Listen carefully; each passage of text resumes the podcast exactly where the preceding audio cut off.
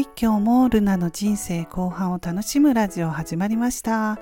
私は2020年からブログを始めて個人事業主になり50代の人生後半からは無理をせずに自分らしい生き方をしたいと思っている主婦です。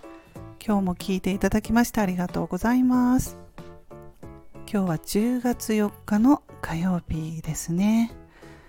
朝からちょっとね、うん、テレビで J アラートが鳴ってミサイルが発射されたということでね。怖かったですね。結構長く続いたのでねこのテレビの J アラートが出ていたのでね私ちょっと今回すごく怖かったですね。どうなるんだろうと思って、うん、でも被害はないようで本当に良かったと思います。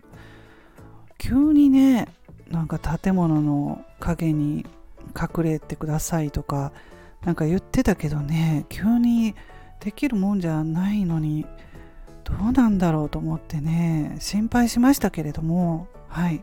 まあ、何もなくてよかったです本当に。うん怖いですよね。はい。ということで今日はねあの10月になりましたので季節の変わり目でね、うん、体調を崩したりすることが多くなるのかなと思うんですけれども自律神経の乱れからね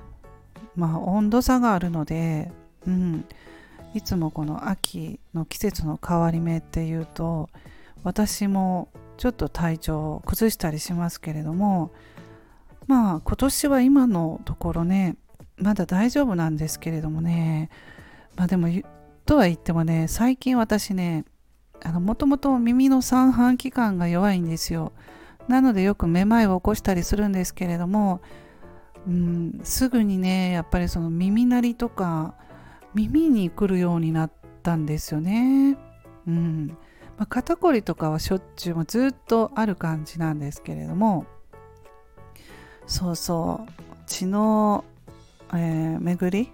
血液のね流れが悪いのかなって思うんですよね。まあまあそれはしょうがないんですけれども、うん、そういうふうにこう年を重ねていくとそういうふうになってくるので上手にね付き合っていければいいなとは思ってるんですよ。まあ、あの栄養をとって睡眠を十分にとるっていうことですよね。やっぱりあのよく寝るとね次の日にはその耳鳴りとかが結構良くなって収まってるっていうことがあるので、うん。はい。まあ、疲れないように、疲れたら休むようにっていうことをしないとね、絶対あの、どこか、うん、体のどこかがおかしくなってくるので、気をつけたいですね。秋ということで、うん。まあ、どんどん寒くなってくると、冬になると冬になるで、冷え性があってね、うん。またそれはそれでいろいろあるんですけれどもねまあ気をつけながらやっていきたいなと思いますね。今季節の変わり目だから。うんそう気をつけたいなと思います。はい。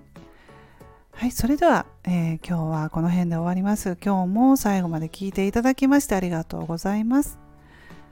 素敵な一日をお過ごしくださいませ。また次回の配信でお会いしましょう。ルナでした。